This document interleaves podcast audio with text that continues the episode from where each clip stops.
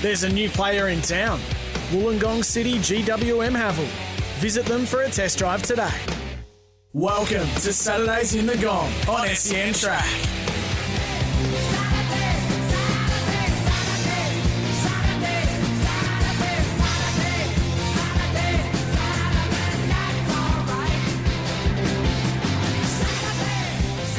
Ah, thank you, Elton. Saturday night is all right. Saturday morning is even better when we are broadcasting Saturdays in the Gong live from Wollongong Golf Club, coming to you through 1575 Illawarra Track, 1170 in Sydney. But listen, crystal clear on the SEN app. I'm Matt Russell from Fox Sports, joined by the Illawarra Mercury's Mitch Jennings. Geno, there's not many places I'd rather be than the Gong. What a wonderful part of the world it is. Maybe today. I'd cop Brisbane. What a day in the River City in Bris Vegas. Two prelim finals, AFL at the Gabba, NRL at a heaving Suncorp Stadium. I can't wait. It's really happening big time to be in Bris Vegas, wouldn't it? It's, it to me, it's uh, it just shows doesn't matter. You forget about it. Brisbane is sort of as a rugby league city. I know I've heard some arguments now that's becoming. They, they think it's going to become an AFL state. Oh, you please, turn it up. please. But I like what we hear. When Brisbane are going well, rugby league is going well, Matty. In that in that stronghold state in Brisbane, and we've got the. I know we've heard these ridiculous debates that this game shouldn't be played in Brisbane for some stupid reason, all this type of stuff. But yeah, it's the place to be this afternoon. That's got mate. you fired up. It has. Hasn't it? Brian Fletcher's comments that, hang on, why do the Broncos get a home ground venue and we don't? Well, it's a very simple answer. Oh, well, it's a very simple answer, and it's I think from everywhere. I, I, what other sport in the world? We heard it a couple of weeks before with with um, with Cronulla, and you sit there and go, what other? We're talking about how many at the how many at the AFL, Matty? Uh, Last night? about 95,000. All right, so, so and we've got a sport where, and we're going to sit here and say, oh no, we think it's right and fair to have bloody 12,000 people at a construction site in Cronulla instead of at a big stadium that the government spent all this money to, to, to build. And we've got this talk about that. I mean, come on. People can still whinge about venues and everything else. What a place to be. Suncorp Stadium today, it's the best rugby league venue on the planet. They should be playing there all the time. And the, the thought that it shouldn't be played there for any reason is just absurd. Have you seen the scenes at Broncos training this week? Thousands lining the side of the training field. We've had uh, fans around the bus. It, it really is finals fever in Brisbane. And Gil McLachlan's words, this will become an AFL state. Well, they were ringing in my ears as I watched that vision, that wonderful vision of the fans of the Brisbane Broncos certainly lapping up finals fever. We've got all that to come. We've got your NRL, AFL, footy finals covered. Uh, plus, there's a World Cup chat regarding the Wallabies, a big game against Wales looming large. Spring racing, the National Basketball League bounces back this week. There's random facts with Pete, the perfect panel puncher, coming up, and a, a whole lot more. We're at the Wollongong Golf Club, thanks to Avcon, specialising in industrial and response projects. Find Ryan Burke and his team at avconprojects.com.au. Impact Garage Doors, long and loyal supporters of this program, and of course your employer, Mitch, the Illawarra Mercury. But let's get into Friday night footy, the first prelim final. We have our first NRL grand finalist, and here they are. Here's Isaiah Yeo, almost to the 10. Been the best player on the field, Isaiah. Cleary.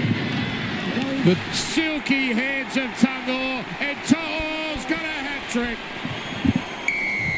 They can really celebrate the Panthers. They know they're home.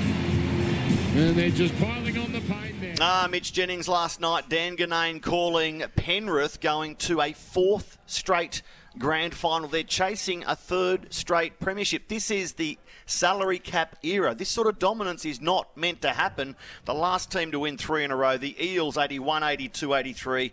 I can't believe that Penrith are 80 minutes away in this era under these restrictions, about to do it again. How strong is Brian To'o? How calm, concise is Nathan Cleary? How awesome, how powerful is this Penrith juggernaut? Yeah, boy, oh boy, it's going to take some stopping in the grand final, isn't it? Like you said, mate, there's so many reasons they shouldn't be doing what what they're doing. There's so many reasons they should be as well. They, were a, you've got to remember this Penrith were this sleeping giant for quite a while. You'd sit there and say you're on this this junior league that's the biggest in the world. I mean, this is where Penrith should be really when you think about it. But now that they've got there, they're just relishing the, the, the top end of it, aren't they? And they're just they. I think Craig Bellamy said it best in the in the press conference last night. He goes, "This is just a side." He goes, "Their big their big names didn't even probably have their best game last night." This is what Craig Bellamy hmm. said. He said, "But 13 or 14 other blokes were probably at 95 percent."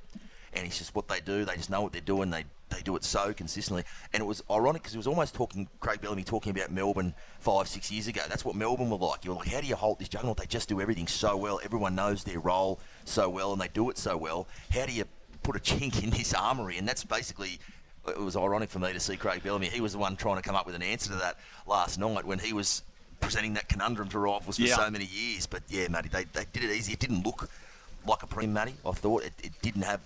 I- I've spoken to countless coaches Is that because of the over the years. scoreboard? Because I it think was because of the scoreboard, the manner of the game, the way Penrith did it so easily. I've, I've spoken year on year to countless players and coaches, and they always tell you the prelim final is the hardest game you'll ever play. It's the hardest game Mm. to win. It's the hardest one you'll do.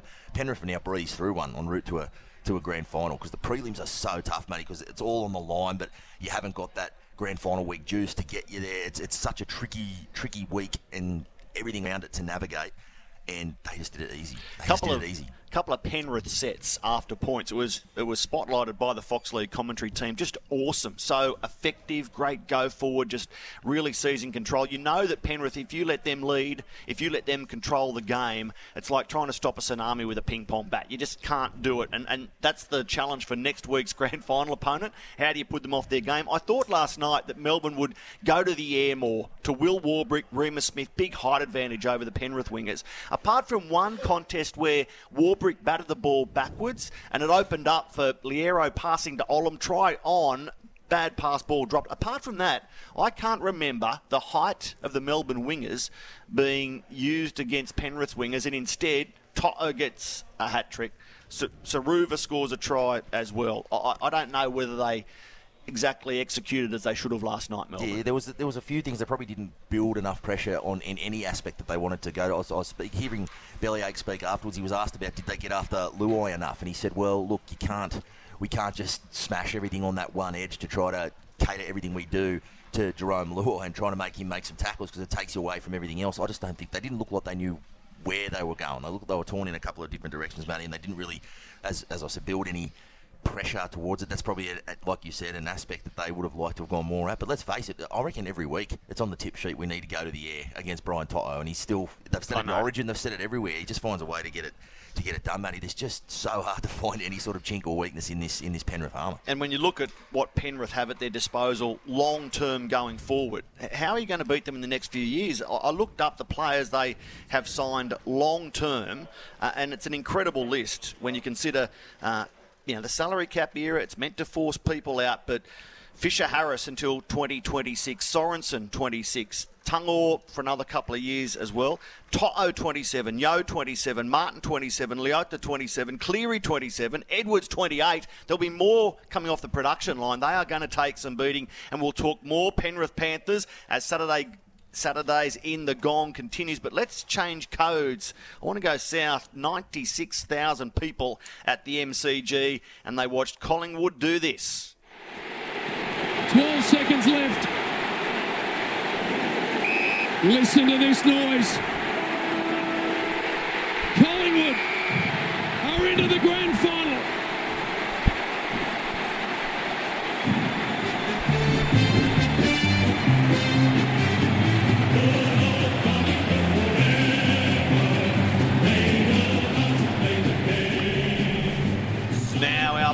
Operator, Dave Anderson, is a Pies fan. He only refers to them, Mitch, as the Flag Pies. The flag pies. They might it, be. We've heard it too freaking much. Dave Anderson, how did your team win the game when they scored four points total in the second quarter, nine points total in the fourth quarter? Fantastic question. Um, and also, uh, as a very superstitious individual, I won't stop calling them the flag pies now because it's been working, boys. Um, you know what? I put it down to the coach. I put it down to the coach. They focus a lot at training on those game scenarios. They set frequently you see a clock with the timer at the training uh, with Collingwood, and they practice these moments. They have been practicing them for the last two years. It's why they've been able to win so many close games. They just iced that game in the last three minutes when most teams would panic and try and score. They just iced the game and backed in that their system was going to work. And a- big thing from Craig McRae, the coach of the Collingwood Football Club, is play the minutes, not the occasion. And I think that that's what they did in that final three minutes. That's where they just held it together. But I, I would like to see a few more goals. That all said next week. They were blowout, a blowout in the NRL, 38-4 to Penrith against Melbourne. A cliffhanger in the AFL, 58 57. Collingwood over GWS. Dave, uh, you were saying before we went on air, you were drawing some parallels to some bad luck that's affected Collingwood in seasons past compared to last night's. Well, I'll say good luck, but maybe good management. Yeah, absolutely. Well, last year they lost the they lost the qualifying final by under ten points. This year they won the qualifying final by under 10 points. Last year they lost the prelim by one point against a Sydney side, mind you. And this year they beat a Sydney side in the prelim by one point. So I don't know. Like I, I, I'm.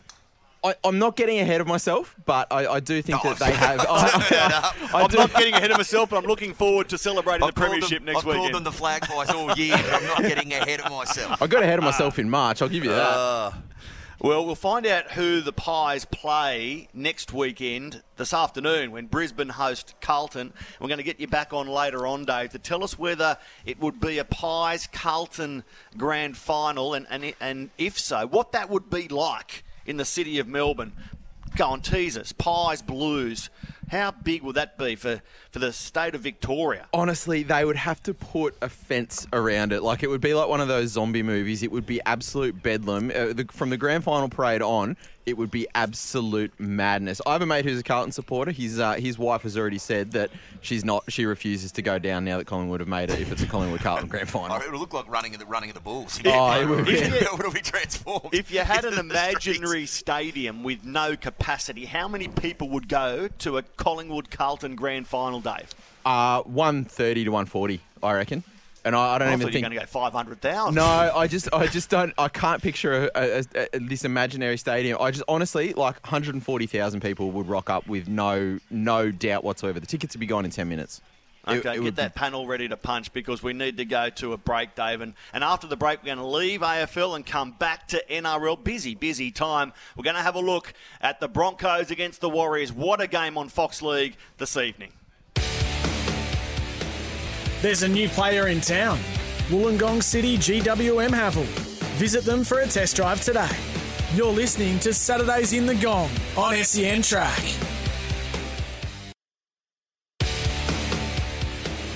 There's a new player in town. Wollongong City GWM Haval. Visit them for a test drive today.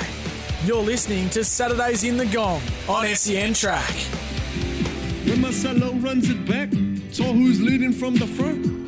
We're moving up the table like a hot cross bun. Then we see Shuey guy, the coach's box behind. Blocker Roach is saying that the team is doing fine. Shawnee shows a six pack. Dylan just scores some tries. Looking at his curls, is that a perm? Us Channel 9? Up the wires. Up the wires, indeed. Will it be up the wires at Suncorp Stadium this evening? Let's ask Illawarra Mercury sports editor, regular co-host of this show, Tim Barrow. Good morning to you. How do you feel about the Warriors against the Broncos tonight? Oh, what a what a weekend! What an exciting time! Gee, whatever happens, Penrith are going to be very, very hard to stop. But uh, yeah, there's a big part of me that wants to see this fairy tale keep rolling on to the grand final. I'm not sure whether they could beat the Panthers next week, but hopefully the Warriors can throw the sink at it tonight. Let's launch into a set of six. Six questions pertaining only to tonight's game. Mitch Jennings, you're locked and loaded. You're ready to go. Tonight is Brisbane's 62nd final. 62nd in the history of the Broncos. Do you think they have a winning or losing finals record? I'd have to say winning. Okay, okay. Tim Barrow, winning or losing finals record for the Oh, I was going to say that their 90s and early thousands record would almost guarantee it being a winning record. Although you, I feel like you've set us up now. No, you're both right. It is a winning record, but only just 31 wins, 30 losses in finals history for the Broncos. So if the Wars can knock them over, I'll make it, It makes sense. even 31. There makes you go. sense. They've been there every year, but they've only won one. 2006, the last one they won. It makes sense, Matty. Okay, Oh, it's a good if, question. if you're kicking for the corner, who do you want on a wing? Dallin Watene-Zelezniak or Selwyn Cobbo, Mitch? oh, Uh, attacking kick to the corner, yes, obviously. Not yes, yet. Oh, attacking kick to the corner. I think I've got to go DWZ, mate. I think I'm with he's you. been fan- outstanding Absolutely. this year. What about you, Baz? Yeah, complete the trifecta. He's a great player, although I wouldn't knock Cobbo back. DWZ 22 tries so far this season and counting. Cobbo 20, not far behind. Yes or no, the winning coach tonight should be coach of the year. Yes. Yes. Okay, so if Kevy wins, Oh. Kevin Walters coach of the year. I think Webster makes a compelling case, win or lose, but I think somehow it's slightly gone under the radar the job Kevy's done. I reckon, yeah, win. I reckon you put me on the spot, matey, but yeah, I reckon winner tonight, coach of the year. Indeed. Tim Barrow? Uh, no, because Andrew Webster is my coach of the year either way. I say no because Ivan Cleary is my coach of the year, given what he's had to handle, given that they're into a fourth straight grand final, given Poor they bloke. might win Best three, comp. three straight team, comps, given they were minor premiers. Why do you overlook it? sustained success How's as opposed it? to the great improvements? Anyway, Shaun Johnson has a league high, a career high, a Warriors all-time season high. 32 try assists. Who has more try assists tonight, Shaun Johnson or Adam Reynolds? Adam Reynolds, Broncos score more tries, win. Reynolds more try assists. Thank you, Mitch Jennings. Tim Barrow, are you on the same page? Oh, I was going to skew it towards Johnson a little bit because if they're going to win the game, he has to take it by the scruff of the neck. Whereas I think Brisbane can win without Reynolds giving a lot of try uh, assists because he'll, he might just kick them to death regardless. So um, yeah, Johnson's the one who, who needs to provide.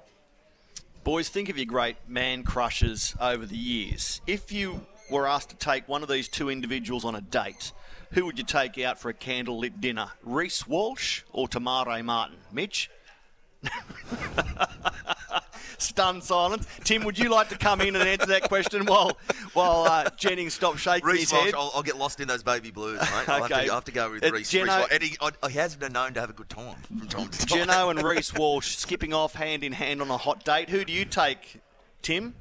I, I've, I've forgotten who the other player is. Reece, Reece Walsh, what a dreamboat. Tomorrow, Martin. I take Te Maire Martin. He's got beautiful skin, nice brown skin. Can I say Te Maire. Val Holmes? You know, you know who Mark Carroll. Mark Carroll. No, you can't take him. He's suspended.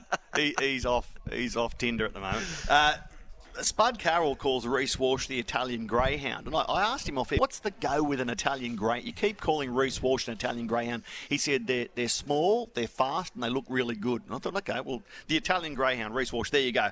Now, boy, uh, Payne Haas, Addin Fonua-Blake. They're two of the elite props. Uh, their stats are so similar. Haas edging Fonua-Blake with most of them. However, Addin Fonua Blake has scored nine tries this season. So I went back over the last 20 years, and here's the top 10 try scoring props over the last two decades Josh Papali'i. Anthony LaFranchi, Andrew Fifita, Sia Soliola, Willie Mason, Jesse Bromwich, Ryan James, Big Nelson, Asofa-Solomona, Paul Vaughan, Jimmy Tamou. So, who's your favourite try scoring prop over the last 20 years from that list, Mitch Jennings? Oh, boy, oh, boy. um, I, Andrew Fifita had a way of creating him from nothing for a prop. I Yep. always thought you never knew he'd go sideways, backwards, run 10 metres backwards to get across the line, fend people. He- He's, he's interesting. So if I'm talking about try scoring front rowers, I used to like, he was interesting. He was always a surprise packet close to the line. Tim Barrow, I reckon you would have been a try scoring front rower back in the days at Wagga Wagga Junior Rugby League. Am I accurate? Oh, I was a little bit too small for that. Uh, a very, very uh, lo- low guard uh, lock or five eight. But um, I just want to give a shout out to Asofa-Solomona, who went around like a, a bouncer at a dodgy nightclub last night, just picking fights with everyone in the room. He certainly did that, didn't he? Uh, and there's plenty of plenty of bouncers at dodgy nightclubs. I've run into a few of them. Mitch Jennings, I reckon you have as well. Every now and again. I've copped the Nathan Cleary treatment once or twice. Absolutely. Right, let's park rugby league for a moment. Uh, Tim Barrow, you are a racing expert when it comes to the Illawarra Mercury. Today, Golden Rose Day. Can you give us a winner at Rose Hill or, or, or uh, Randwick today? Rose Hill. Yeah, I'm in your corner, which is uh, maybe a little concerning. I know you've been following King Colorado for some time, but I'm tipping it on top in the Golden Rose. Uh, interestingly, uh, a filly has won only one of 47 Golden Rose. So if you're in Charm Stone's corner today, you'd want to be praying for luck because uh, it just doesn't happen. Geez, that's a good stat. What, one of 47? Yes. One Wow. of 47. So you want to be with the boys in a race like this. Where do, where do you look outside the Golden Rose? What have you got for us, Baz? Uh, I'm a little bit worried it's a trap day. I think there's quite a few favourites that can win. Uh, I, I'd, I'd be looking to the Maher Eustace and also the Waller Yard today. Uh, Chilton, uh, Chilton Lane, race nine. Uh, Waterford's getting quite short now, but I think Waller can do the job there. Similar with Espiona uh, in the Golden Pendant. So, you know, those punters looking for value will certainly want to go outside that, but I might be shooting fairly straight with my wallet today.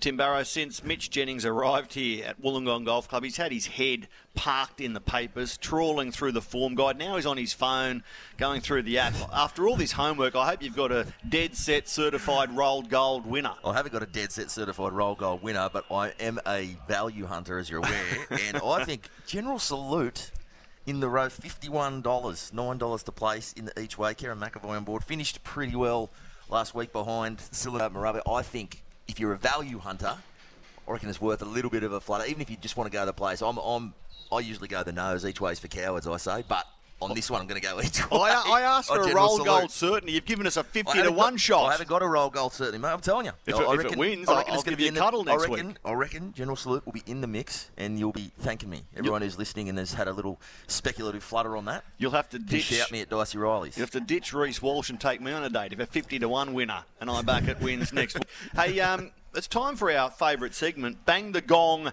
thanks to Avcon. Avcon, great supporters of this show. This is a segment that we love or hate something about the gong. It's normally love because, let's face it, it's a great part of the world. Bang the Gong, thanks to Avcon. Mitch, would you like to head us off?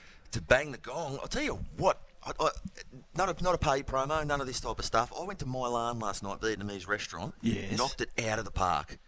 I love that. Absolutely knocked Fantastic. it out of the park. What was your go-to dish? Um, oh, the satay there's fantastic. We had a mix of everything. We're, oh, you know, I don't know how you feel about Asian restaurants the share, the sharing. Some people are against it. I'm, I'm all for it because I always pick the wrong things. I always like, I always like the sharing. But after you've gone, just wander up, have a bit of a, have a few uh, pints of Guinness at, uh, at Dicey Riley's Hotel, and then head on down to Milan for a feed. You can't spend a better Friday night in Wollongong. Then, then to go home and watch a prelim final. Uh, I'm banging the gong on. Milan. Wollongong CBD, but Milan gets Milan. the bang the gong for me. feed. There it is. There it is. Banging the gong. Uh, Tim Barrow, over to you. Bang the gong, son. My bang the gong is the parents of Jackson Ford, who left Gerringong at four o'clock yesterday. They're off to Brisbane to watch their son play in the prelim final for the Wars tonight. They were over in New Zealand last Saturday and flew back in time to watch Gerringong win the Group 7 Premiership there last week. Uh, Nathan Ford, his brother, who was part of that Gerringong Premiership team, was quoted in the Mercury today saying the Warriors gave him a go when the local club didn't give him a go. So a nice little whack for the Dragons along the way, and we might just be seeing Jackson Ford in the grand final. Go well tonight, Jackson Ford. I love that. My bang the gong. I've got a border collie called Max. We call him Mad Max, complete lunatic. He's getting a haircut as we speak. Mitch, um, Glenn from Hair of the Dog shaves him right back for the hu- for the warmer months. He's more comfortable. Looks good. I don't breathe in dog fur like I have been as he starts to molt. So I'm banging the gong for Glenn, Hair of the Dog, the dog groomer, who does a great job with Mad Max. I can test I can testament to hair of the dog. Absolutely. I'll, I'll bang the gong Absolutely. every time I'm on this show, every Saturday morning. Tim Barrow, enjoy your day. Thanks for the chat. Good punting. We'll hear from you next week when you're back here at the Gong hosting the show. Cheers, boys. Up the wires. Up the wires indeed as we head to the news. We're back after this. There's a new player in town. Wollongong City GWM Haval. Visit them for a test drive today. You're listening to Saturdays in the Gong on SEN Track.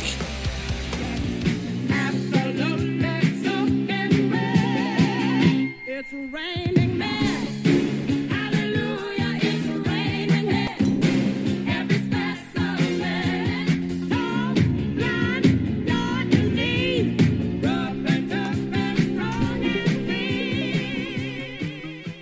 it's raining men. Why are we playing It's Raining Men leading into a chat about the Rugby World Cup? Let me explain. Matt Russell, Mitch Jennings, and Toby Dawson, the Illawarra rugby veteran, joining us each and every week to talk rugby and more. But we're playing It's Raining Men because the Guardian's Jonathan Liew provided, I reckon, the quote of the week in his. Uh, in his writings. He said, trying to scan an Eddie Jones press conference for genuine insight is a little bit like applying a meteorolo- meteorological analysis to the lyrics of It's Raining Men. Uh, do you agree with that, Toby Dawson? Good morning to you. Good morning, boys. And look, we've spoken about the drunk uncle a bit over the last six weeks, all the way from when Eddie had his um his tie halfway down his neck and his crazy Akubra on. Um, look, he's got form. Um, and look, going back to the game last week where he he uh, where the Wallabies had lost the press conference straight after the loss to Fiji, where he just stood up straight in front and said, "It's all on me." I think it is testament to the fact that you're looking for logic. Because Eddie, you you couldn't have made those catches. You should, you know, you couldn't have stopped those kicks or tackled the blokes. The players lost the game, not the coach. But yeah, you're a bit of a nutter, Eddie Jones. We love you. we believe in you. We're going to get you through Monday.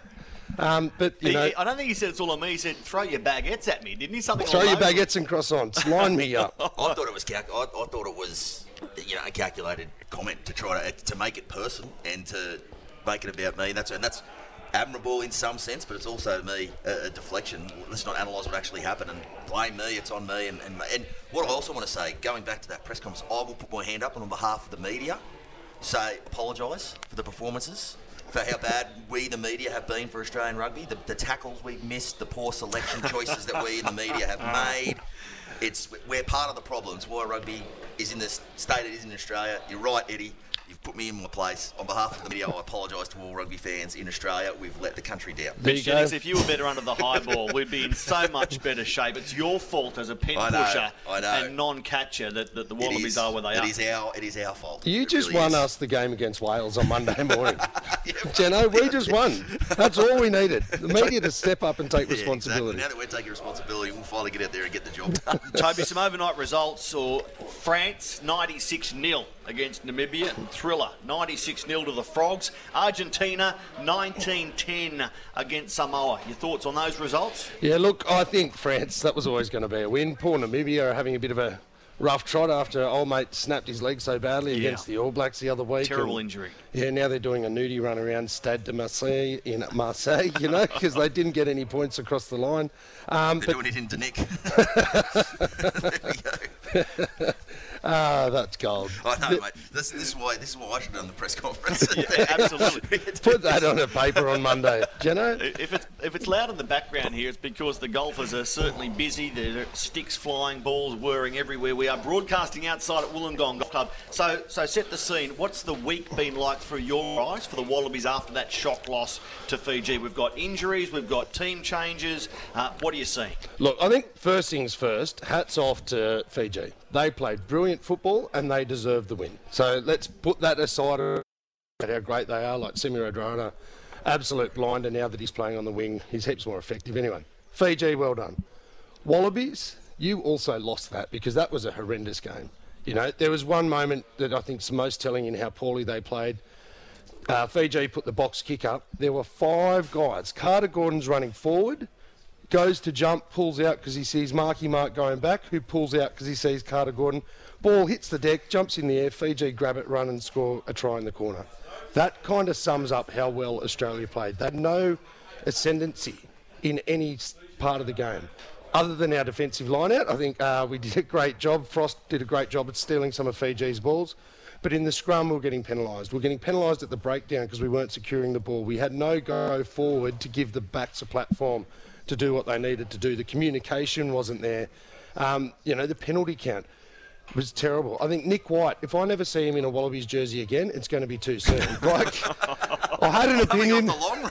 Oh wow! I had an opinion before the cup, but um, yeah, there we you can go. speak about it before the cup. That's what I want to say, and it's going to keep coming back to it. They were the questions that Eddie was quite testy about in the in the that infamous now infamous press conference before they went away. But are we a Quade Cooper, a Bernard Foley in in the squad?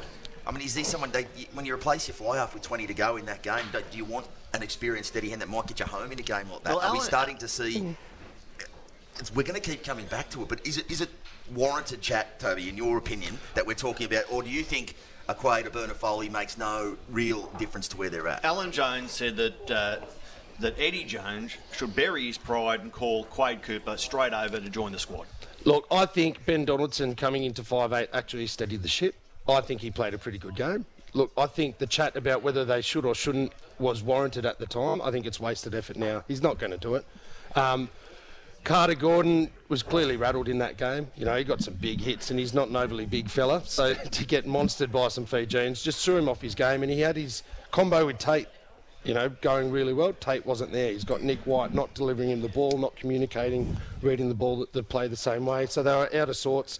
Um, look, I would have loved to have seen Hoops over. I think Quade would have been a good contribution, but they're not. I think that Donaldson's there. Interestingly, um, Max Jorgensen's uh, gone out now with an injury. Um, so they're going to be bringing something in, someone in that they're allowed to do. Once Max flies home, he can't re-enter the squad. They'll bring someone in.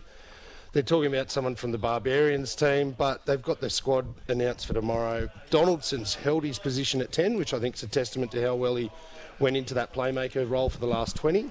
Andrew, Andrew Kellaway's come into fullback. He's got a lot of game experience, played a lot of football over there in, in with the uh, European guys, so I think he'll be great commanding the team from the back. Um, but yeah, I think we've got the talent. And, you know, Matty Rogers said it during the week on Rugby Heaven. These young guys, we can't walk away from them. So Carter Gordon being benched, I don't think it's that big a deal. I don't think we've. Sorry, media guys. There's been a lot of press about it, and I think that we have, we are putting a bit of a storm in a teacup because a month ago we knew we were going over with a very inexperienced squad, and the odds were up against us, and the cards were going to fall the way they are. The Wales match was always going to be a big one with a lot of uh, pressure on it. We also knew that uh, the Fiji game was going to be a big one with a lot of pressure on it. We lost Fiji. Oh well, it's a flip of the coin. Possibly always going to happen. Monday morning is now do or die. That was always going to be a potential way the cards would fall. It's So I, going. I just, I don't, I don't. I always Wales was going to be a big game. I did not anticipate, even with the inexperienced squad, all the question Getting marks. beaten by over it, Fiji. I did not anticipate getting beaten by Fiji, and, and I know, like as you said, they played really well to get the win, the break that we always like when the, the Minnow Nation beats, you know, an established nation. It's always a great story. It's everything else. There's no way Australia should be losing to Fiji. I did not anticipate that they'd be playing Wales in this game with their entire fortunes on the line, having lost to Fiji. I, I think I think it is. The wheels haven't completely come off, but there's two, it's it's it's a car careening around corners on two wheels two wheels at the moment. As far Well, as I'm let, let's jump forward. So 5 a.m. Monday, Australia, well, the Wallabies against Wales, crucial. Uh, making the Mercury, making the Illawarra Mercury. I've given you some homework this week as we we hear the typewriter banging away in the background. Hopefully, music man. Uh, Toby Dawson, here it is, making the Mercury. Give me your headline prediction out of Wallabies v Wales. Greenpeace alert: Wallabies harpoon whales. Oh, okay, yes. Yeah, we don't Like it. condone we We- don't of condone not. that, No, but no, no. it makes a course nice headline. You, you're tipping the Wallabies will beat Wales. Yeah, Southern Hemisphere beats Northern Hemisphere. We know that last week was a cluster of a game. There's Mm. going to be a lot of reflection, and there will not be a repeat of that performance. Um, the Welsh play a very controlled style of football, very good Northern Hemisphere style of footy. Um, the, I think the first crucial point will be referee management. So Dave Porecki's been given the nod again at, at uh, captain. I thought he did a pretty calm job of it last week. Hopefully, he can be a little more persuasive Take it to. Richie McCaw school. Exactly. Go there and actually take the whistle off the referee and referee the game. Well, maybe take him take him out on a Tinder date like you were talking about earlier. That's what. Raining Men was for. I thought that was setting the scene for my date with Reece Walsh, but there you go. But yeah, look, the, the Wallabies have got some real, real um, lightning players out wide. You've got Marky Mark on one wing, you've got Kerevi on the other wing. You know, Kellaway's going to be great at how he injects himself. If our forwards can get a level of ascendancy, they don't necessarily need to be dominant the whole game, but they just, when we've got the ball, if they can be going forward so there's momentum and space for our backline, I think they'll carve up the Welsh. In saying that, the Welsh will be playing a lot of football off Dan Biggar, their number 10. So expect their forwards to be sitting out in the pocket, and he just knows how to read a play, find a hole, and put someone through. It's going to be a real battle, but there's a harpooning coming. 5 a.m. Monday morning, get up early, cheer for the Wallabies, hopefully get them home against Wales. Toby Dawson, thank you for setting the scene another week as the Rugby World Cup rolls on. Warriors v All Blacks. There's another story that we can look at if the Warriors keep on winning. But after this, we're turning to a different sport. It's basketball with Matty Campbell up next. Saturdays in the Gong. There's a new player in town. Wollongong City GWM Haval. Visit them for a test drive today. You're listening to Saturdays in the Gong on SEN Track.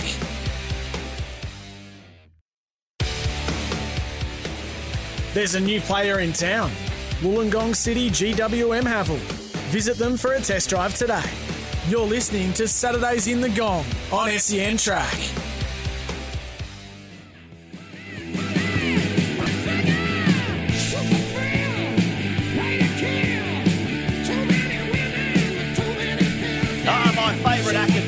Soccer song leads us into hoops, shooting to thrill indeed.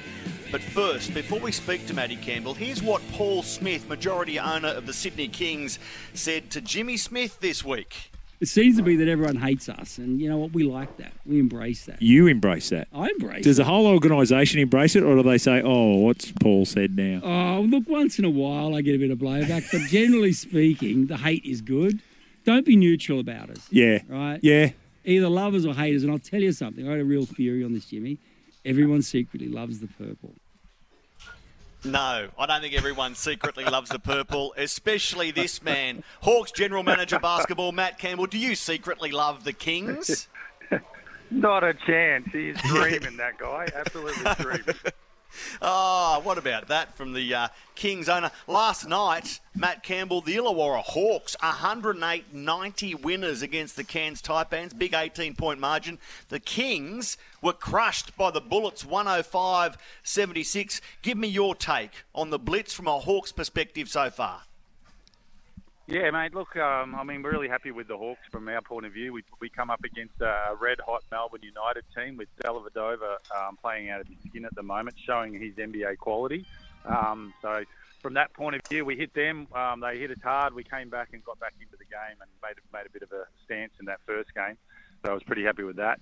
Um, we're able to get over the line against Brisbane, which has Aron Baynes, another NBA talent. Um, we, we, we were able to get that done in the second game, and then yeah, played against the Cairns Taipans last night, and uh, a bit under strength for the Cairns team. But we we're happy that uh, we're able to continue to work on the pre-season, develop our rotations, and uh, get some some of the guys into some form.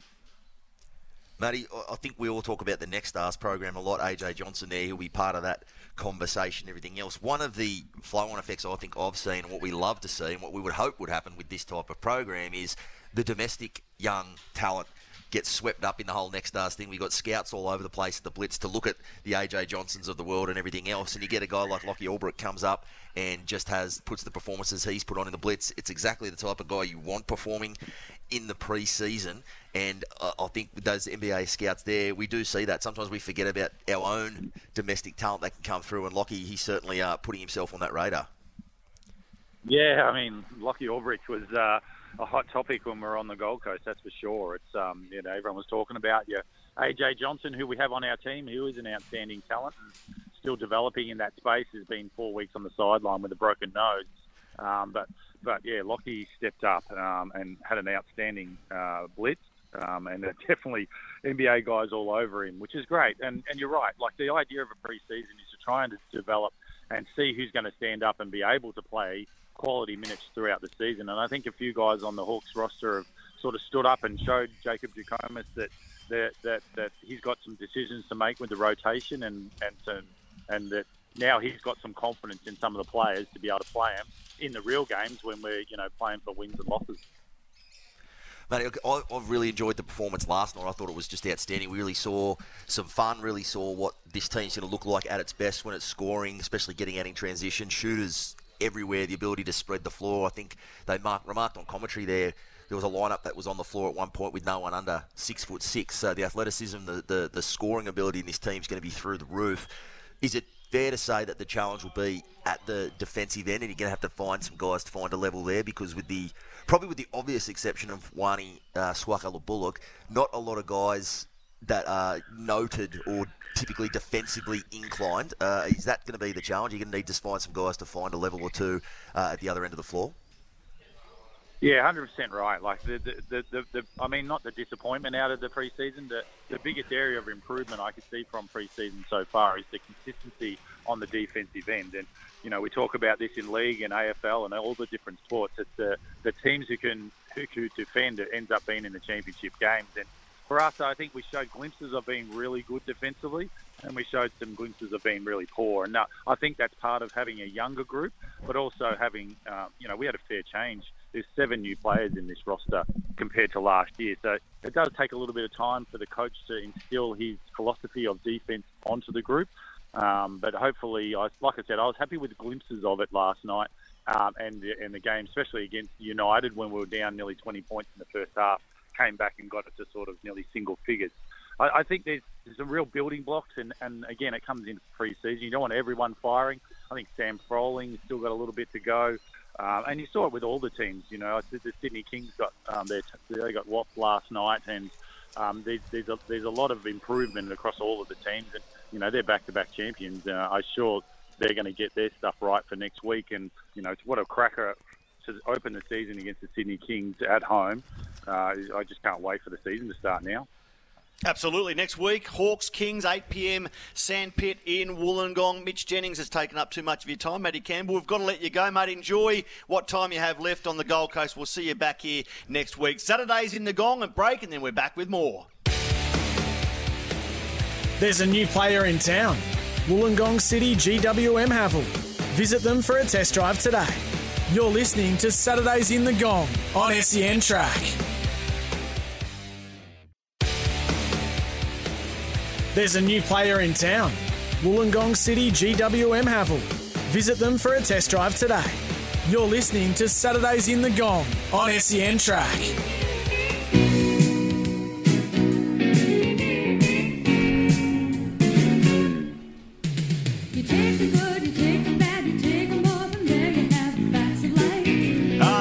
Of life indeed. Matt Russell, Mitch Jennings, and this loyal man, Pete the Perfect Panel Puncher from Putney. He's now a hard-working hero from Hunters Hill, and he has our random fact of the week. Pete, over to you.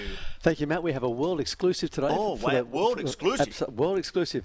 Talking to John O'Grady, the great sports photographer, he of a gladiator photo fame, fame uh, back in the mid 90s. And I said, John, you've taken a thousand good photos. Was there one you missed? Was there one that you think you really should have gotten? He said, yes. When Balmain played South Sydney in front of the Queen at the SCG in 1970, grand final replay from 69, the players went out to meet the Queen and the Duke they were told they had to leave their false teeth in. They couldn't meet the Queen without their teeth in. So the players did that. Then they had to go straight to the field. So they put all their teeth in a bucket on the sideline. John O'Grady walked past the bucket. And then 10 seconds later, turned around and thought, I should have taken that photo. Someone had picked the bucket up and walked away with it. So that, that, was, the, that was the photo that John missed. The teeth in the bucket. Before the game when they beat the Queen. You go to a UFC event, you'll get one now. Good on you, Pete. I tell you what, I've got a story regarding teeth, sort of, a mouth guard regarding the PM's game coming up later on. We're back for the second hour in Sydney. It's time for the Mowers Club. Stay with us on the app, Saturdays in the Gong. There's a new player in town. Wollongong City GWM Haval. Visit them for a test drive today. Welcome to Saturdays in the Gong on SEN Track.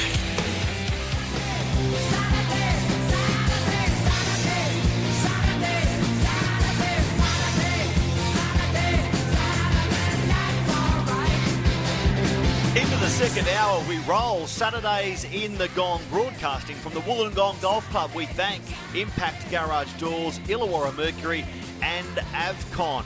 Specialising in industrial and response projects. Great to have them on board. And the Wollongong Golf Club, always fantastic hosts. We've had better mornings. It's a cool, heavy, overcast day here in the Gong, but summer is returning later in the week. Mitch Jennings, the rugby league season still has a bit of a way to go as well.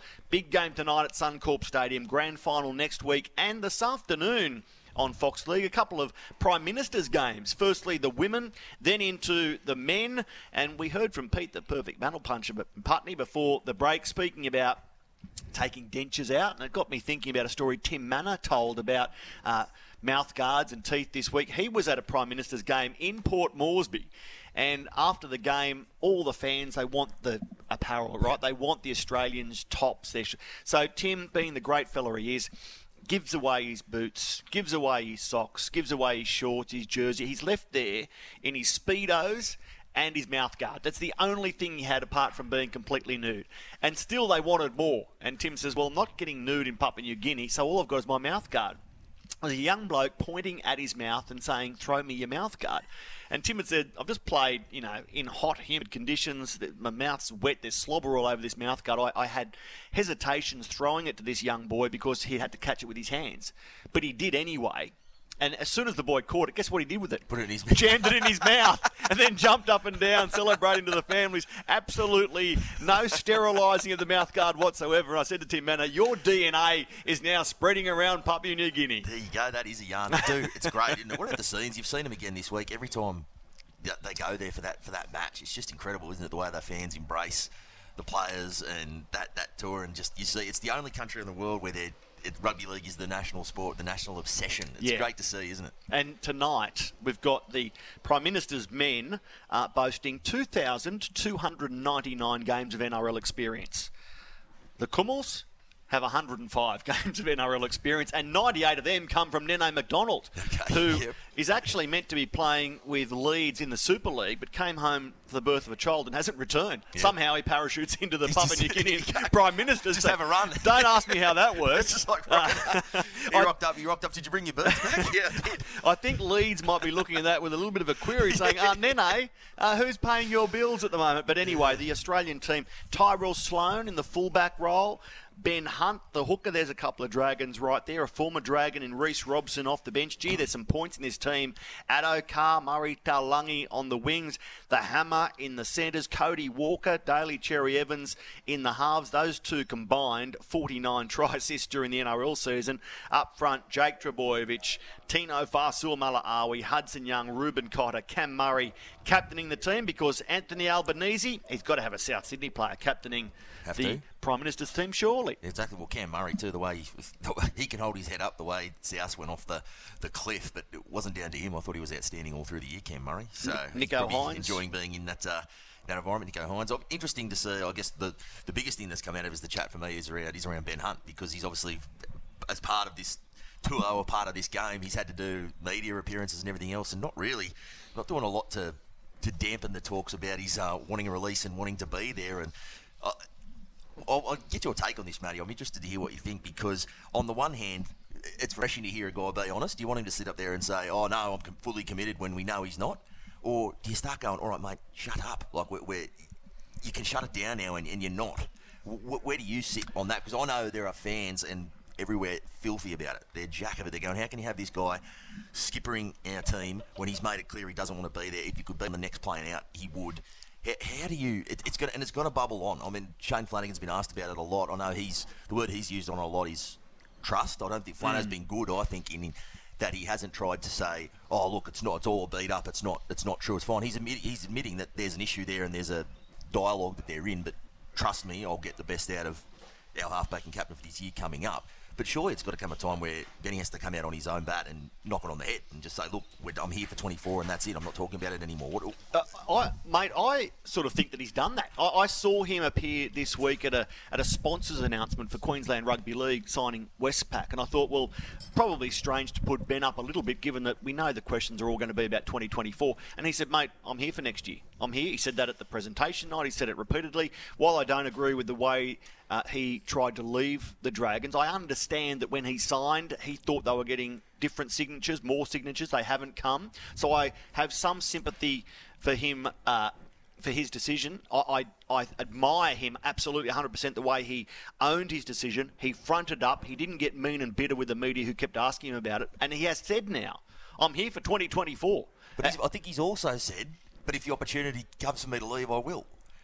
Well, I think I think I think when he's saying I'll be here for 2024, But- but there's no I don't think the opportunity for me leave is going to if, arise. if that opportunity difference. comes, it will be Shane Flanagan and the club's decision to. So It will, of it- course. So the question is as much for them as it is for Ben Hunt, right? And and he has said, "I'm here next year." What el- what else do we want? He's going to be here next year. If he leaves, it's because Flanagan and the Dragons have said, "We want you to go."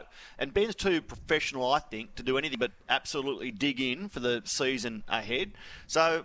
I, I- don't know what else we want him to do. I agree. I agree that with the the quality of halves on the market and everything else, a Ben Hunt not quite committed and not quite there is still better than the other options you have. I hear people saying once you throw But- a young he bloke in there who wants to be there, Like, be, he's, was there a game he this has too much pride in his. Yeah, there were. The- a couple where there were a couple I thought in the in the immediate in the immediate sphere Yeah. of that release request. I thought really ordinary against the Warriors, one run in the entire game. Really ordinary against the Sharks in that loss. There were a couple where I thought it did affect him, but Yep. then you, there was you noted that he did put that behind him when he was back and That might have been human the way nature, he played. right? It has to be a human nature. I get it. And look, I what what I don't get is I think now people talk about, oh, did you you sign this? You knew this when you signed the contract. I keep hearing people say, oh, but he was promised this, he was promised that. He was promised nothing but money.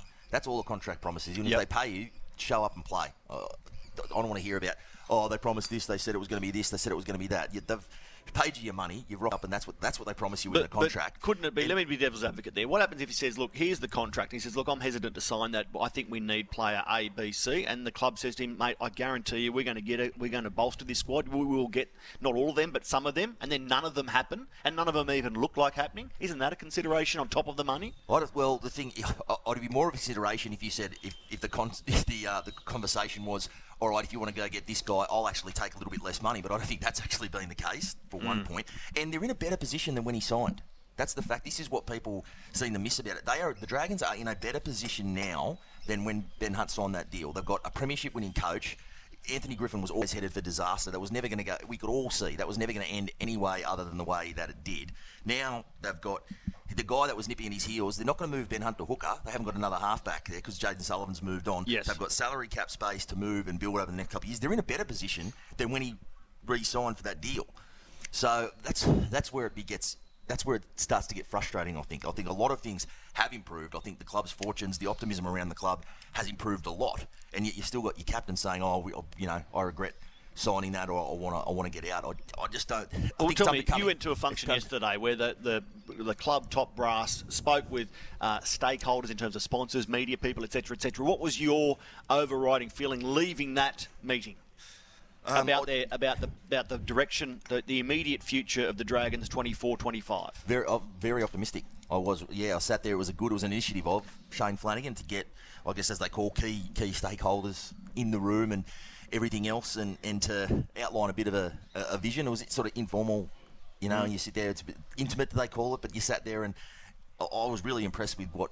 Flanagan had to say about what his vision is, what they call what they're calling the Dragons' way, and everything else. I really was impressed, and I had a lot of optimism for where they're going. I think it is, and, and it had, there hasn't been a lot around the joint, to be honest. But um, the I think it's in a good spot. I think there is a lot of optimism. I think the club's in a better position than, than when Ben Hunt signed that contract, as I've said. So Mm. I, I think, uh, look, it's going to bubble along. The issue is not going to go away. I think that's the that's the issue. It's going to come down to, I guess, leadership. How can you how can you lead as a captain when you know you don't want to be there?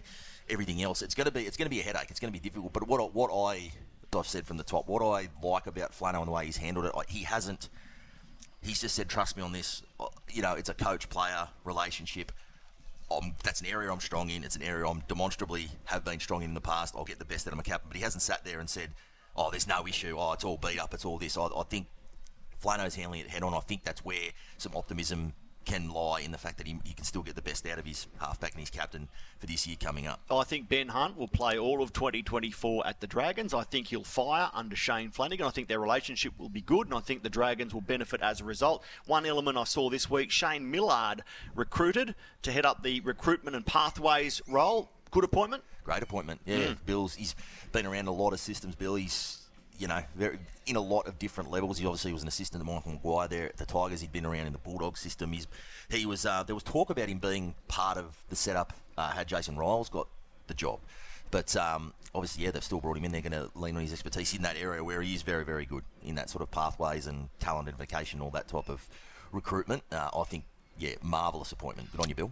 Later on, we'll speak more about this game this evening. Brisbane against the Warriors. What a prelim final that looms at as at a sold out Suncorp Stadium. We'll also talk NRLW semi finals, expansion in the women's game. Where should they be heading and when? But after the break, we'll talk the Group 7 Grand Final. That played out uh, last weekend. And we'll also touch in with Jordan Warren about the Premier League football grand finals. A huge weekend last week at WIN Stadium. All that coming up after this break. There's a new player in town. Wollongong City GWM Haval. Visit them for a test drive today. You're listening to Saturdays in the Gong on SEN Track.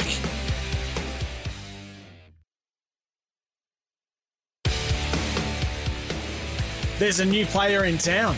Wollongong City GWM Haval. Visit them for a test drive today. You're listening to Saturdays in the Gong on SEN Track.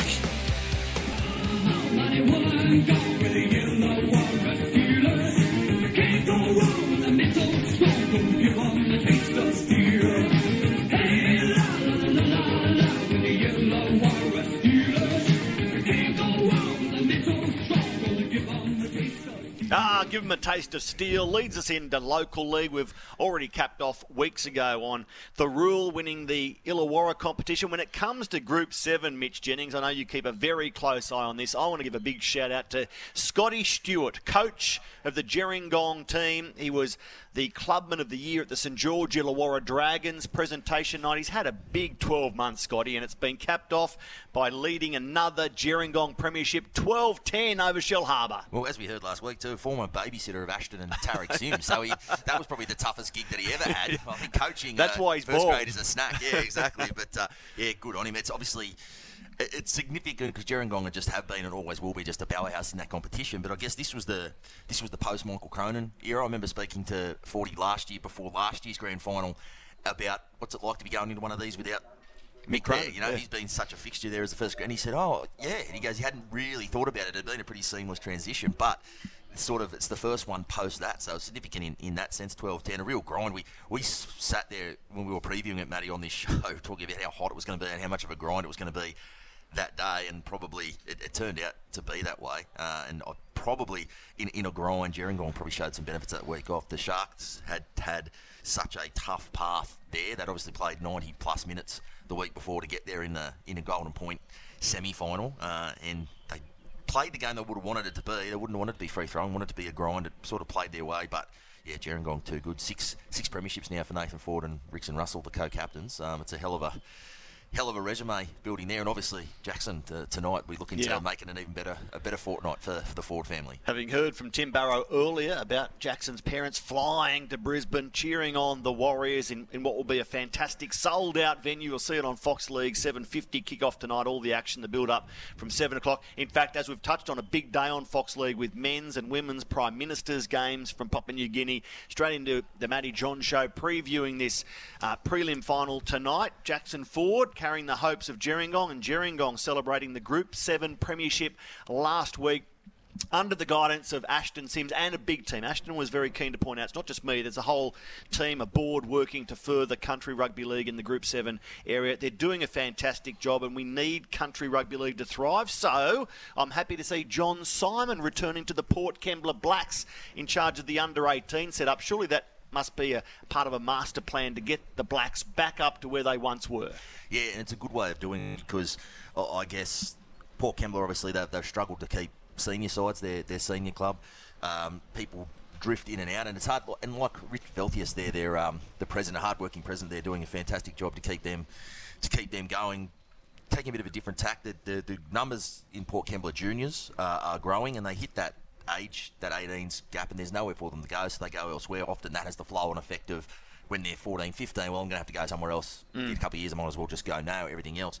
You, to build it through an 18th, I've obviously got two years in under 18s age group to build up to then another senior side. It's the, the right way of going about it, and as he said, it's way to, to build a culture as well. But You don't always know when you're desperate to bring players into playing a senior side. You know, you, you might make cultural compromises here or there, and it might not be something that's a, a solid footing for the long term. So doing it with the 18s is the way they're doing it. And a guy like John Simon, uh, synonymous with the Port Kembla Blacks Footy Club, really, isn't it? When you think Port Mm. Kembla, he's one of the names that immediately come to mind. So him going back there and taking that role on, I, I think it's it's absolutely fantastic. He, he had a funny joke, Rich, to me afterwards. Oh, I was interested. I said, "Oh, when do applications close?" And Rich said, "Well, mate, you can close them now with one word if you want it. the job's done." So, but fantastic to see, yeah, John Simon back at the back at the Blacks and leading, uh, hopefully, what is uh, you know a new start for for the one of Australia's absolutely proudest rugby league clubs, Yeah, none. absolutely. Uh, Peter Valandy's former club, Port Kembla if I I'm not mistaken. there. So- 20, 23 first grade premierships, and, and unmatched across the uh, Yeah. across the Australian rugby league scene, I believe. Johnny Simon, a fantastic stealer, even better bloke, a great person to, to have there as the central figure at your club. Let's let's pivot from rugby league to the round ball game, the world game football. Jordan Warren joins us, and Jordan, I saw the hive of activity around WIN Stadium last weekend as the men's football celebrated the District League and Premier League grand finals. First grade, Coniston 1 0 against Cringila. Give us your take on a wonderful climax to the season. Yeah, morning boys. Yeah, I was definitely wrong in my prediction last week on the show. I said that it was the it was the Lions' time, it was Cringila's time. But yeah, to be fair to Coniston, they were they were just too good on the day. They got up one 0 It was nil all at half time, and, and I was saying to a few of the boys at the stadium that I, that I thought Coniston were the better team in that first half, and then Matthew Floro came out and scored early in that second half, and then and then Coniston held on. It was a, a fantastic story for their coach Frank Piero. Of course, he was he was uh, put into the job halfway through the season. He's he's been there with the club for a long time. He's seen them from he's seen them go, go from the community league through to the district league, and now they're Premier League champions. So it's a great story for Frank. He he came in halfway through the season. Uh, when they needed him most, and it was a rocky start, but uh, he got them winning. And and he said every week to me, uh, when, when Coniston were, were getting to that business stage of the season, he, he kept saying it's just all about the performance. It's about improving week on week, and, and they definitely did that, and they ended up winning the IPL title. I was at the NRLW presentation afternoon across the road at the City Beach Function Centre, Jordan. So I, I, heard the roars. I didn't see the action. Tell us about the winning goal, the important moment that mattered.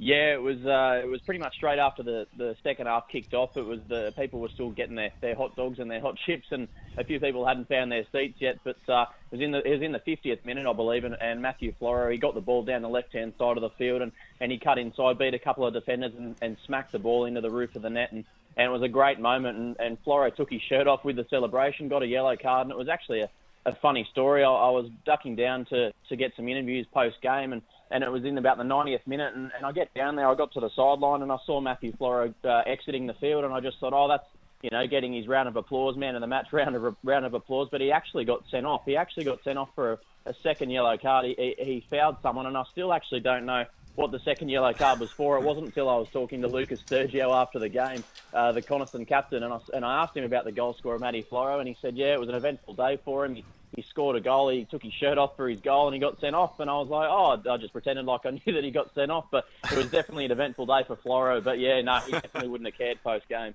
As long as you kept the re- kept the shirt on, Rabs, you'd have got red carded straight away. You, you took the, re- the shirt Oh, came yeah. off, Oh, you'd have got red carded absolutely straight away. He only gets his gear off at the Jamboree Hotel. Oh, it's ridiculous. ridiculous. Card for taking the shirt off. Come on now. Yeah, Come uh, on now. if, if they dropped that punishment, Jordan, let, let's let's deviate here. If they dropped that punishment, like automatic yellow for taking your shirt off, uh, would we see uh, flagrant nudity after every goal? I don't know if every goal, but there's definitely times, say it's a, it's a close game and it's the 95th minute and, and someone scores a winner. I dare say that they'd be getting the shirt and the pants off. So I definitely think it's a it's a thing that needs to be put into place. I think that the yellow card is definitely needs to stand. I, I think it's it's for over the top celebration. It doesn't just go for, for yellow card. It's for jumping in the stands with not stands. just It's for- disrobing for and everything else. The it's- celebration.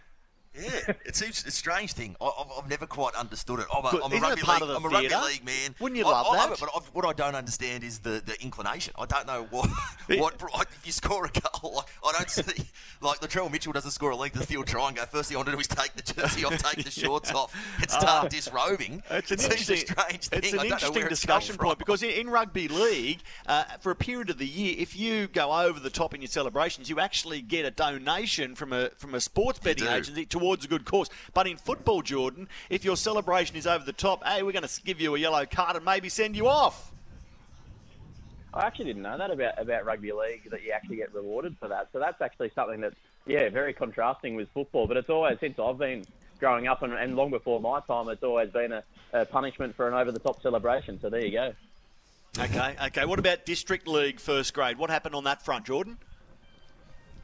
Yeah, another upset. Uh, the Fernhill Foxes got up. Uh, it was a very entertaining clash against league champions Shellharbour. It was five three to Fernhill, and it was a fascinating story again, considering that two weeks ago Shellharbour smashed Fernhill in the grand final qualifier seven two. So it was redemption that Fernhill were, were looking for, and it's definitely what they got in the end. It was a really fast start from Fernhill. They got up to, to three 0 within half an hour, and then and then the league champions Shellharbour they they fought back. They made it three two at half time, and then Fernhill scored again straight after the, the break, make it 4 2, and then 4 3. Shellharbour scored pretty much soon after, and it was 4 3 for the majority of the second half. But then uh, it was a 5 3 by the end of it. Um, Mitchell Turner scored his hat trick. Uh, he capped off his hat trick in the 95th minute or something like that, and it was it was uh, cue scenes of celebration for the Foxes.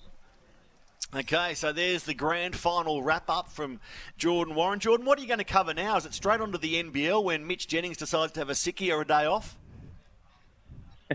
I actually did a couple of NBL games last year. I was with, I saw you a couple of times on the great court, to Matty. see you I actually there, quite mate. enjoyed it watching the Illawarra Hawks. Yeah, yeah. But um, no, I think I think uh, Jenna will be all over it this season. Is that be- I, hope- I think it'll be a nicer, nicer gig than last year. I've got to say. I'm glad to see you enjoyed it, Jordan. I found it quite a grind. Three and three and twenty-five. They'll have a good I only, season. I only did the two games, to be fair. Did they? Did they win? Get a win in either?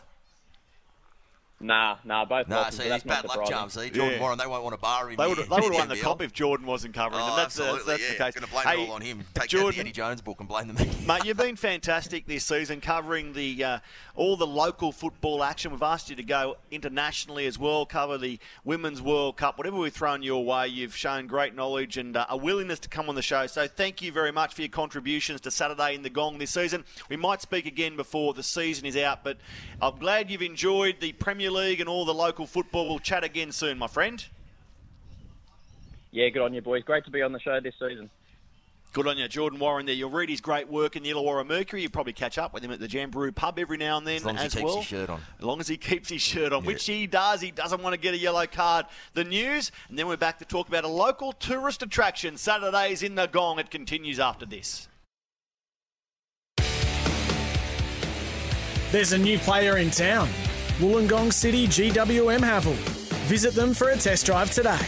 You're listening to Saturdays in the Gong on SEN Track.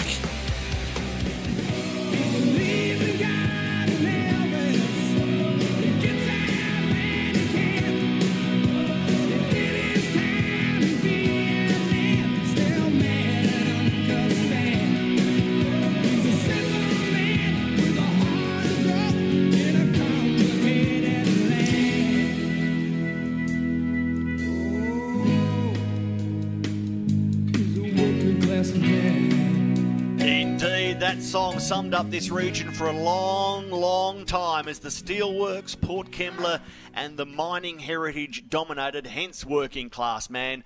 This is predominantly Mitch Jennings, loosely a sports show, but anytime we can bang the gong about an element of this great community, we love to do so. You know, we drive past, we drive around, we drive through the steelworks, Port Kembla, the mine heritage sites, but have you ever thought of actually touring them, going through them, and having a look at the core of the history of this great region? Uh, you can learn more about what the Illawarra was built on. Well, thanks to Inside Industry, you can do that. The manager is on the line, Nikki McCarthy Hicks, fresh from a park run, I believe. How are you this morning? I'm very well, thank you. How are you?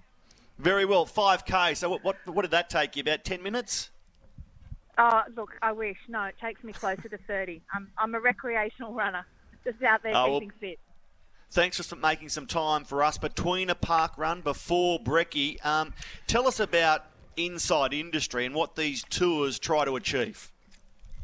Okay, so Inside Industry is the visitors centre at um, BlueScope, or a standalone um, not-for-profit business, running tours into the steelworks through NSW Port. So we try and connect our local community with our local industry and and give the community and, and visitors to our community an insight into that heavy industry and I guess showcasing um, Wollongong's gateway to the world. Like it really is quite significant. And as you just said in your um, lead up there, we drive past it every day. I've, I've grown up in Wollongong myself and have been driving past it for years.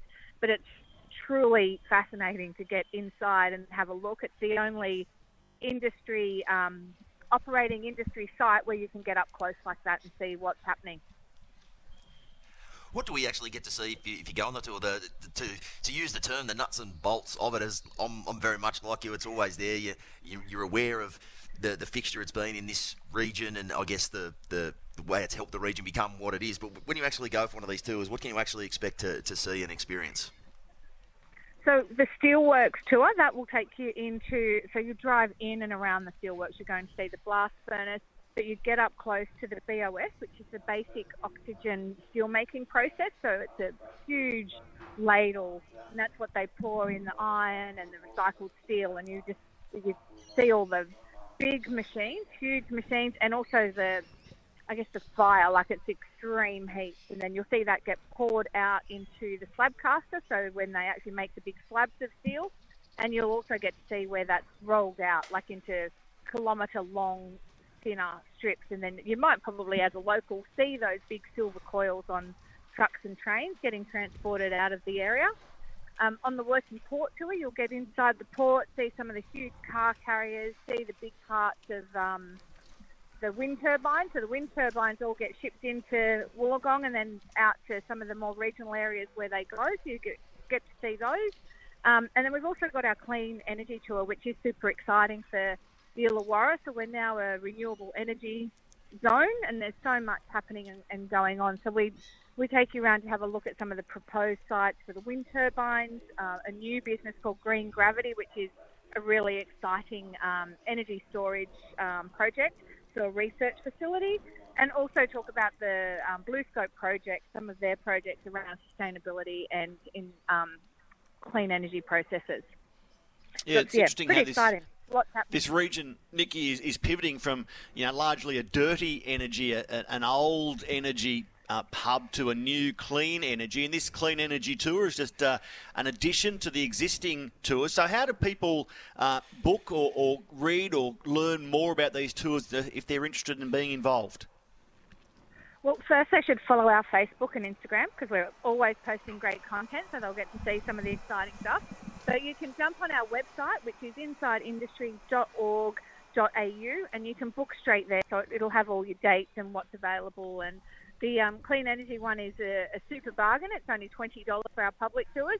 Steel works a little bit higher. We get you out in PPE, and, and there's a little bit more going on with um, needing extra guides, etc. But it's definitely worth the money. So jump on, take a look, or, or give us a ring at Inside Industry, and we can help you out and answer any questions. That Steelworks tour, Nikki, at the, the blast furnace, it's the go to shot when the Mercury needs a shot with a local sports team, a local individual, something to sum up this area. The blast furnace gets a run, Mitch Jennings. It's, a, it's your go to. Absolutely, yeah. And we have That great is. Brian Gorshin on one a couple of years back. Fantastic. And and uh, when it comes to Port Kembla, having driven past that entrance gate daily on the way to and from different errands, the amount of heavy duty equipment I see coming in, farm machinery, wind turbines. Geez, Port Kembla's busy at the moment, Nikki. Oh, absolutely! It's the it's the centre of Wollongong, Ce- centre Absolutely. of Australia at the moment. The stuff coming in and, and out of there, it's exciting. And I think it's good for the country. When I see that busy all the time, big trucks carrying any number of imports, I think, wow, the country must be going ahead when they're that busy, this sort of expensive stuff coming in. So insideindustry.org.au, be part of the great tours. Nikki McCarthy Hicks, great to chat on Saturdays in the Gong. Thanks for your time. Thanks for the good work and the service you provide. Anytime you want to advertise on Saturdays in the Gong, just give us a call. Good on you, Nikki. No problem. Thanks for having me. Nikki McCarthy Hicks there, fresh from a park run just before Brecky, plugging insideindustry.org.au. A break, then we're back with more Saturdays in the Gong. There's a new player in town. Wollongong City GWM Haval. Visit them for a test drive today. You're listening to Saturdays in the Gong on SEN Track. There's a new player in town. Wollongong City GWM Haval. Visit them for a test drive today. You're listening to Saturdays in the Gong on SEN Track. We are the Navy Blues. We are the old dark Navy Blues. We're the team that never lets you down.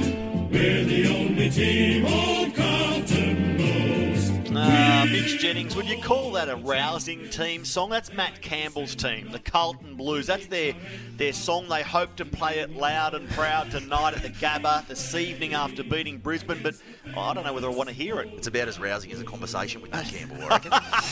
that's a that's a good sledge. Hope you're listening still, Matty Campbell. you. Up there on the Gold Coast, the Illawarra Hawks in the Blitz. I want to bring Dave Anderson back in, who's um, a, a Magpies fan. But Dave Anderson, are you tonguing for a Collingwood Carlton grand final? Surely that is what the football world wants instead of Collingwood Brisbane. Oh, look, it'd be good theatre, wouldn't it? Um, yeah, I am. Honestly, the, the joy of being a Collingwood supporter is that we've got issues with every team, so I can find a revenge plot anywhere, anyone we play, anytime, anywhere, no worries. And they, and they with you. Exactly, exactly right. And Dave, you have all your teeth, despite being a Collingwood fan. We love the fact that you've got great dentistry. Now, uh, you were looking through the history books. When did Collingwood and Carlton last play a grand final? It was 1981. Okay. Okay, and who 1981. captained Carlton to victory that day? Was uh, Mike Fitzpatrick, actually. Oh, the former former AFL chairman. Exactly. Uh, so there you go. That, that, that's that's the scenario. So I can't believe that these two famous clubs with a, a fierce rivalry and massive following haven't played a grand final for more than forty years. It is hard to believe. Um, one thing I will say, obviously presented without any bias, is that Collingwood have played in 11 of the last 22 prelims, uh, or played 11 prelims in the last 22 seasons.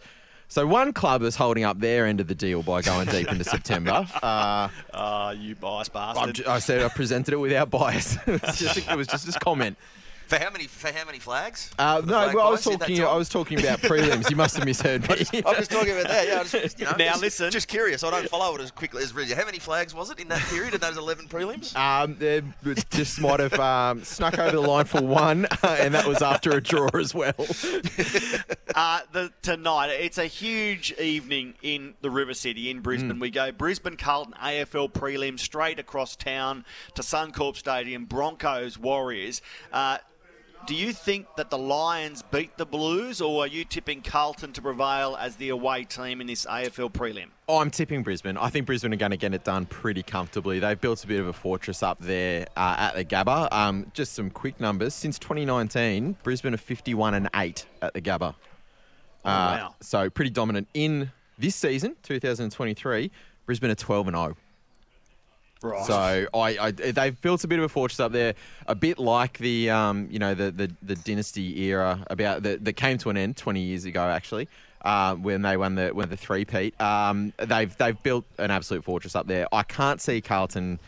I honestly I think that it might be a bit of a, a bit of a pantsing by Brisbane if I'm if I'm being honest. Unfortunately. So you, you are saying we won't have to hear that dreadfully laborious Carlton team song because Brisbane 12 and 0 at the Gabba this year. 51 of the last 59 they've won there. That's good enough for me. Go the Lions, Mitch Jennings. Yeah, Lions for me as well. Okay, well, Dave, good on you, mate. Enjoy the footy finals, but you keep hitting the right buttons there as we move from AFL prelim finals back to NRL. In fact, NRLW, we get to see the Prime Minister's team. The girls go at it against Papua New Guinea before the men this afternoon on Fox League. Tegan Berry, the Dragons, NRLW Player of the Year, the league's leading try scorer with 11. Might she win the Dally M as well, Jenna? She'd have to be a red hot favourite. Obviously, not a lot of wins, but you have to think even in every. She would have polled points in every single game she played in. There was a couple of wins. She'd have got the uh, the maximum points in all of the Dragons. You would think the only one that obviously may have taken some points off her here and there from her own team would be obviously Raecene McGregor, who has re-signed for two years as well. So that's a great coup for the club. But I think she's got to be a red hot favourite for my mind, Tegan Berry to the, the season she had, having moved to fullback, and just the it's it was an incredible season. She's got such a such a huge huge upside. It's always you always have that question mark of when you get a really good winger and go, oh, can they make the shift to fullback? Well, Mm. she did it on her she did it on her ear, did it easily, and is emerging as. Uh, it, it was interesting to come out that way too, Matty, because the loss of Emma Tonegato, I considered her the best player in the game a year ago. At fullback, I thought that was going to be too hard to replace. I thought Tegan Berry will do a good job replacing Emma Tonegato, but you can't replace Emma Tonegato. Well, turns out you, you, you can, Matty.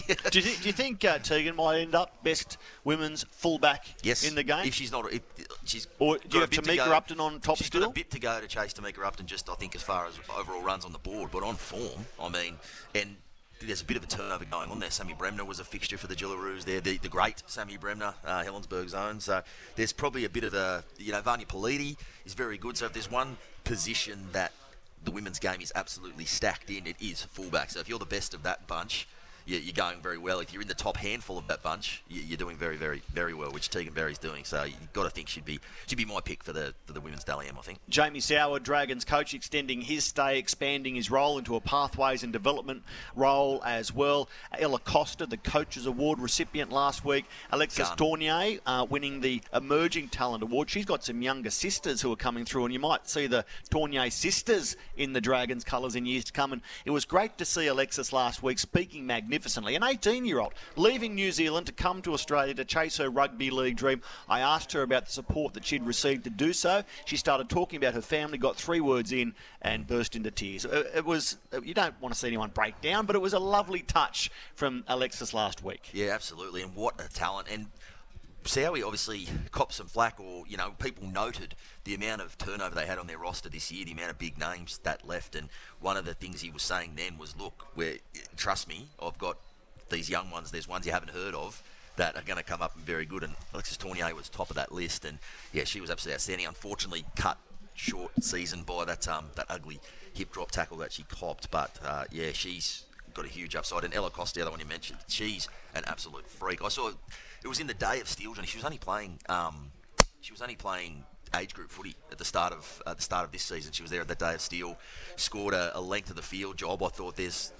This is not the second coming of Kezie Apps. I thought the, the you know the blonde ponytail out the back and just striding away with those long strides like Winx in the straight. I thought this girl has an upside, but I didn't expect that she'd be making such a fine fist of NRLW level footy so soon. So she's certainly one to watch as well. Some young ones coming through. It's been a tough year for Sowie and that crew. They're probably they'll probably still a player or two, an elite player or two off challenging those top sides, but certainly some building building blocks uh, definitely in place for the future. Tomorrow, the grand final qualifiers on Fox League. Newcastle against Brisbane, the first game tomorrow. Check your guides. Followed straight away by Roosters Gold Coast. So, like the NRL suggests we might get, are we going to get the top two teams playing the grand final? Will it be Newcastle Roosters in the decider, Geno? You never know. You, you never really know at this the way the NRLW plays out. You often we've seen a lot of surprise packets. We've seen teams with a Parramatta with a losing record come in and then go on a run to a grand final. Form guys can really get thrown out when it comes to finals time in NRLW. But if you ask them a question and twist my arm, I say yes. I think it will be teams one and two. Do you know that in the two years where NRLW has had a final series, Team Four has beaten Team One in both of Yeah, the yeah. semi-final Yeah, matchups so yeah. far? Backing up what you say. That's tomorrow on Fox League. Newcastle, Brisbane, Roosters, Gold Coast. Tonight, of course, we've got the Prime Minister's games straight into that men's prelim. Warriors travelling to try and take down the Broncos. We'll break and come back to wrap it up. Saturdays in the Gong. More to come. There's a new player in town. Wollongong City GWM Haval. Visit them for a test drive today. You're listening to Saturdays in the Gong on SEN Track.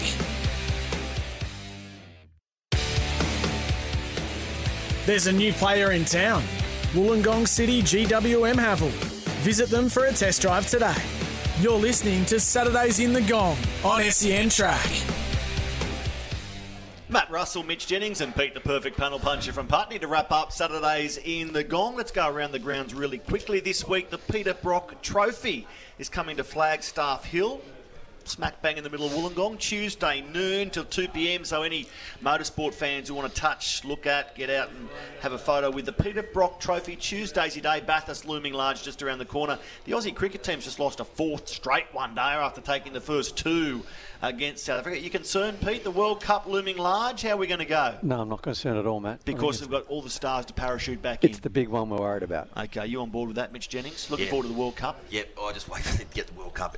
In, in, the, in, the, in limited overs cricket, mate, anything can happen. I don't care. They could get absolutely smashed four zip in a series and still go and win a World Cup. Now, the Hawks So have pledged phased at all. to refuse sports betting sponsorship on their singlets. I see sports betting going the same way as alcohol and, and, and tobacco. But if we're going to ban sports betting, are we going to ban also all that fast food, McDonald's, Kentucky Fried Chicken, etc., etc., which I would argue does more damage uh, to more people than sports betting? Uh, and I use my punters club, a bunch of five blokes. We have a lot of fun. We, we do it like most people, sensibly. It's a part of our life that we enjoy. Why why demonise it like we do, Jeno? Yeah, I don't know, mate. I'm, um, as you know, I'm somewhat partial to all those sorts of things. I'm, I'm partial to a punt, partial to a uh, to other sponsors' products, and I'm former sponsors' products too. I don't mind the odd Gasper here and there either. So I, I don't, I don't have, I certainly don't. I live just hate nanny states It doesn't. It, it- trying to trying to make the majority suffer for the minority, who are going to find another vice if you take this away anyway. And, and and it's only sponsorship I'm talking about taking away, but that will take a lot of money out of a lot of clubs. Be careful what you wish for, as sporting clubs or, or competitions fall over because a vital revenue stream isn't there. Peter, you with me? Am I making an argument? You are. I, I, I tend to see The I other think view? you- yeah, I think Go hard, go yeah, hard. I think you just need to sort of taper it a bit, you know, so that you've got to think of the kiddies, as Roy and HG always say. Do you? They'll learn up to. well- grow- like, the one will teach them young. Get him in there. Do That's so what I mean. responsibly, or don't do it at all. there Your you go. piggy bank money's gone because you backed the wrong runner. Yeah, well, responsibly. Yeah, exactly. That's what you did. You picked the wrong horse, mate. You've got to learn. This is life's lessons. You've got no food this week. I, I, I believe it's for each organisation to make uh, a choice as to where they want to go, and I don't. I don't really don't care one way or the other. Let's see where this story goes, but I know that uh, a lot of clubs are looking over their shoulders thinking, where's that money going to come from? Mitch Jennings, Pete the Perfect Panel Puncher, and Dave Anderson, thank you for your involvement. You've been listening to Saturdays in the Gong.